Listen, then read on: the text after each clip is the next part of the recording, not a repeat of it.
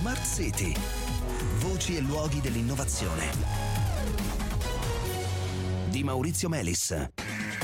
Buonasera, benvenuti a Smart City. Sebbene le procedure di tracciamento digitale, anche a causa della scarsissima adesione degli italiani, abbiano dato un aiuto pressoché nullo alla gestione della pandemia, le data science, con la loro capacità di analizzare grandi moli di dati, hanno ancora qualche freccia al loro arco, come dimostrano due nuovi studi frutto della collaborazione tra l'Università di Milano Bicocca e l'Istituto di Bioimmagine e Fisiologia Molecolare del CNR. Questi due studi, pubblicati rispettivamente su Patterns e su iScience, sfruttano l'analisi di dati di sequenziamento di campioni virali, un'analisi molto accurata, ad alta risoluzione, per migliorare il tracciamento dei contagi, per migliorare l'identificazione di varianti virali e anche per così darci qualche informazione in più sui meccanismi che determinano l'insorgenza e la diffusione di queste ormai famosissime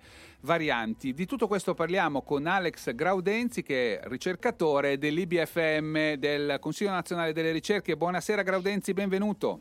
Buonasera. Dunque Graudenzi, come dicevo, voi avete pubblicato due articoli a cui corrispondono, due algoritmi che avete sviluppato. Il primo si chiama VERSO, sta per Viral Evolution Reconstruction. Ecco, di che cosa stiamo parlando? Dunque, quando una persona affetta da Covid-19 fa un tampone molecolare, è possibile utilizzare quel campione biologico per fare esperimenti di sequenziamento che ci consentono di determinare le caratteristiche del virus che ha contagiato quella persona, in particolare di ricostruire la sequenza genomica. In realtà, durante un contagio, la persona viene infettata da un elevato numero di particelle virali che ricordano propri veri e propri sciami, che possono presentare piccole differenze nella sequenza genomica. Quelle differenze sono le varianti. Capire perché queste varianti si originano, si diffondono, è fondamentale per comprendere l'evoluzione del virus e anticipare in un qualche modo le mosse. È di qui che entra in gioco la data science, perché noi abbiamo sviluppato degli algoritmi che ci permettono di analizzare la mole crescente di dati che sono generati e resi disponibili dai vari laboratori nazionali e internazionali per analizzare in un qualche modo l'evoluzione del virus e la generazione delle varianti. In particolare, VERSO ci permette di determinare quante e quali sono le varianti presenti all'interno di un determinato individuo infetto. Una cosiddetta, possiamo chiamarla un'impronta digitale. Ecco, perché questo è interessante. Ognuno di noi a sua volta ospita un certo numero di varianti del virus, e questo mix di varianti è una specie appunto di impronta digitale. Esattamente, ospita un mix di varianti che in un qualche modo ci consente di definire, attraverso i nostri metodi di data science, un'impronta digitale di un determinato individuo.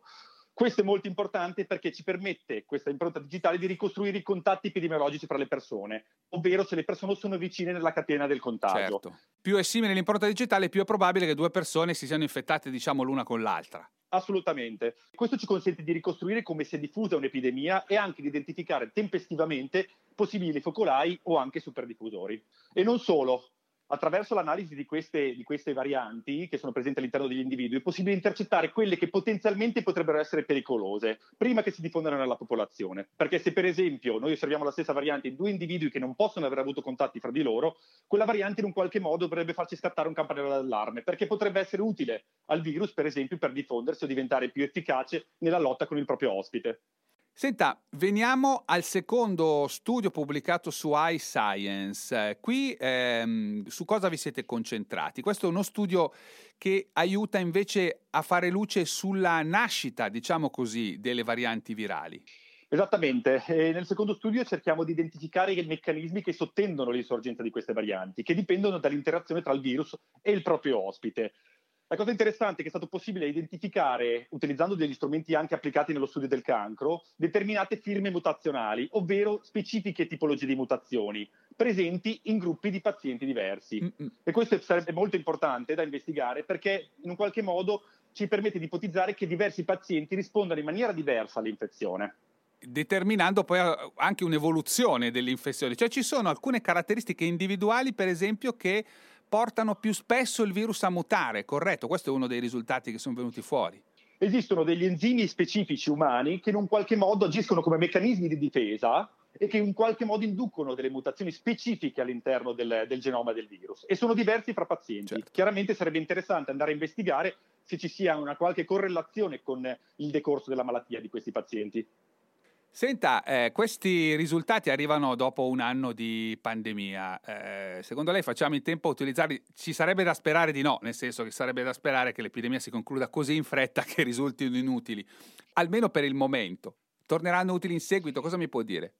Diciamo che gli strumenti che abbiamo sviluppato sono strumenti che possono essere applicati a qualunque dato di sequenziamento di virus. Quindi di base possono essere utili certamente nel monitoraggio della pandemia attuale, ma anche diciamo in anticipazione di possibili pandemie future, che chiaramente uno si augura che non avverranno. Anzi, questo tipo diciamo di analisi possono anche aiutare a prevenire, no? Il passaggio da epidemia magari a pandemia, prendendola per tempo. Diciamo che per questo serve chiaramente uno sforzo condiviso della comunità scientifica, anche al fine di rendere disponibili maggiori dati di sequenza e dati di sequenza anche collegati diciamo ai dati clinici dei pazienti.